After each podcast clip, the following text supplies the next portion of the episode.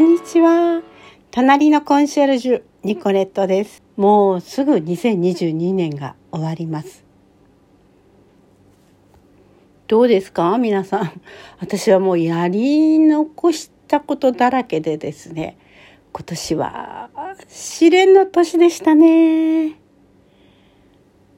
まああまりいいことばっかりっていうのはないかもね、皆さんの中でもね。でもどう取るかによるから、うん、その中で最悪だと思った中でもそこから得られるものっていうのはありますよね。私はもう坐骨神経痛に始まって、でもあのお正月に温泉旅行に行ったら、温泉に入ったその日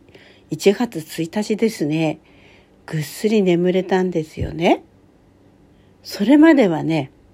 眠れなかったんです。もうしょっちゅうこう寝返りを打って痛くて痛くてね、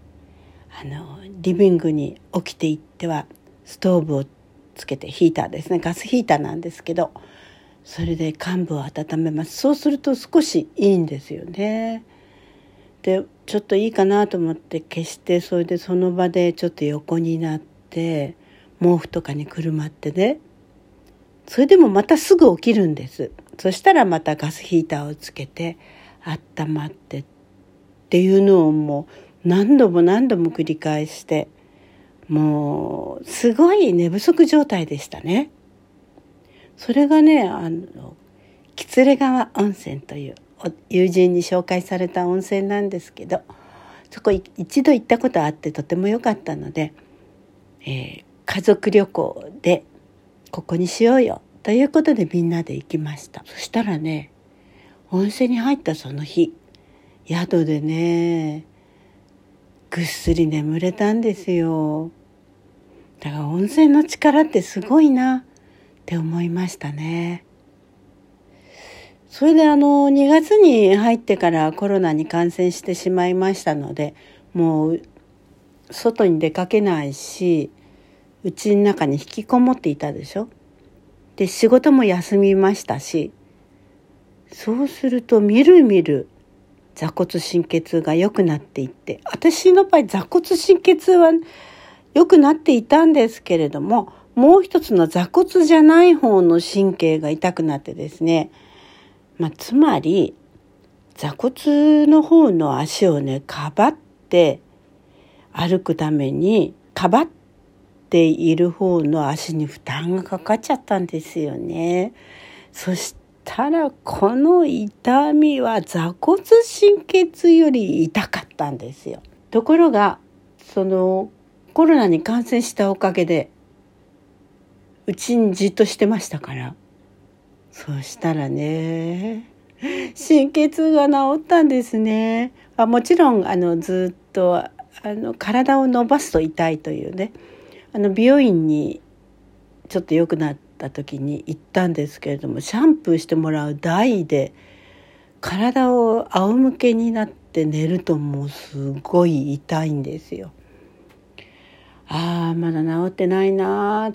って思いましたけれどもね。でも美容院ってありがたいですね。自分でこう洗ったりねカットしたりしなくてもね済んでしまいますから、ね、ありがたいと思いましたね、うん、いつ頃かしらごがつの連休ぐらいにはまあ結構良くなっていたでしょうかね。あーでもねごがつろくがつぐらいでまあ痛いことを忘れるほど楽になっていたでしょうかね。でしちがつまつからはちがつにかけて、えー、孫たちが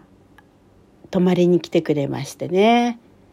それであのプールに行ったりズーラシア動物園に行ったりしましたから、その時はねもうあの体はちょっと疲れますけれども、あの神経痛の方は大丈夫だったし、まあ、コロナの方も完全になく治っていたし、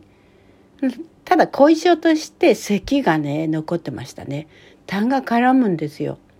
で今日テレビで、えー、玉川さんが痰が絡んったって言うんですけど、でも実際には痰は絡んでいなかったんですよって。でも喉に違和感があったって言うんですけど、私の場合痰が絡んでましたよ。コホンコホンってやると痰が出ましたんでね。でも私教会の聖歌隊の責任者もやってましたので、えー、今週は誰にお願いしようとかですね、そういうことをこう考えてですね、あと皆さんに、えー、毎月の予定表を送ったりですね、指揮者の方と、えー、来月はこの歌にしましょうかという相談をしたりとかですね、そういうことを全部一人でやってましたので、あのやっぱりね、あのちょっと疲れが出てたでしょうかね。そちらの方の精神的な疲れですね。まあ自分で好きでやってるわけですけれども、そうは言ってももう任期が来ていて、誰か変わってって思うんですけど、誰も変わってくれなくって、まあ皆さんコロナがね怖いから、あのコロナが下火になったら教会に行きますっていう方が多くてね、うん、その気持ちもわかります。そんなんでそうこうしてるうちにですね、じゅうがつに入ってちょっと食欲がなくなって、それで夜中にねちょっと吐き気があったりして、まあ、実際に吐いちゃったりしたんですけれども、それで左側の腰の奥と、それから背中の腎臓の裏側あたりですよね。ここがね痛いんで、お医者さんに行った方がいいよっていうことになって、で循環器のお医者さんに行ったんですよね。そしたらね、白血球の数がすごく多くなって、異常に多かったんですね。それでちょっとあの病院を紹介しますから大学病院に行ってくださいって言われましてね。それでもう急遽行ったその日に入院ですよ。で、私上の子をね出産する前に切迫流産でよんじゅうにちかん入院したことがあるんですけど、その時以来のことでしたね。それにじゅういちにちかん入院しましたけれどもね、まあ、腎臓が悪いということで、えー、腎盂炎ですか。うーん、まさかのまさかですよね。でもね、あの抗生剤を点滴して、で、まあ、割と比較的すぐ良くなったんですね。それでそちらの方の抗生剤はなくなりましたし、まあ、点滴もえーとどのぐらいかな、とおかかんぐらいであのしなくてもいいってことになったんだったかな。薬だけになったんですかね。点滴の時は大変ですよね。トイレに行く時も散歩する時だって点滴担ぎながら散歩ですからね。散歩ったって病院の廊下ですよ。今はコロナのために、昔はね外に行けたんですって。でも今はね全然一歩も外に出られないんですよね。これってね患者さんにとっても辛いですよね。母があの介護施設にいた頃ですね、私はしょっちゅう外に連れて行ってあげました。これがね良かったんだと思いますよ。まあもう外の空気が吸えないというのは、窓は開けられますから窓で換気するんですよね。開けてで気持ちいいですけれども、でもやっぱり歩いて外まで行くと全然違いますよね。うん、まあそんな一例でしたね。やっと退院できて、今あのまあ今後どうしどうするかっていうことでね悩んでるところですけれども、いろんな意見があって、あの植え込み式の アイシーディー というのは、私がかかっている病院でもその先生でもじゅうれいじゅっけんぐらいしかないんですって。で世界でもね、もちろん日本でもそんなにたくさんね例はないみたいですよ。ですから口コミを見てみたいんだけど、なかなかね、まあ、スポーツ選手でね、サッカー選手とかですね、いろんな選手でこれを入れてる方はいるんですけども、やっぱりストレスとかねあるんですかね。うん。いや私はね自分がねそんなにストレスあると思わなかったですよ。でもやっぱり自分が気づいていないところでなんかあったんでしょうね。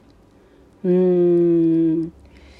まあ、あの明るいつもりなんですけどね、楽天的なつもりですけど、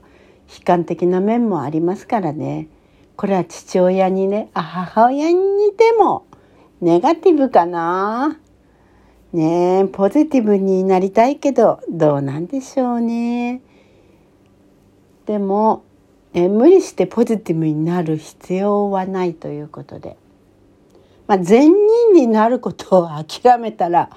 すごい楽になるらしいですよ。私自分で善人だとは思っていないけれども、でもあんまりね人をね悪く思いたくないたちなんですよね。だから人を憎むなんてことできないんですよね。うん、ただ悲しくはなりますね。どうしてこうなんだろうって悲しくなるんです。これが良くないんですね。まあいい、もうくよくよするのはやめようって思えばいいんですけど、無理してわははって笑ってもね、わははっていう笑うことを勧めてくださってる方いるのでごめんなさいね。でも私ねダメなんですよ、その両方。うん、だから別の方法を考えたいと思います。来年もいい年になりますように。では皆さん、ニコレットでした。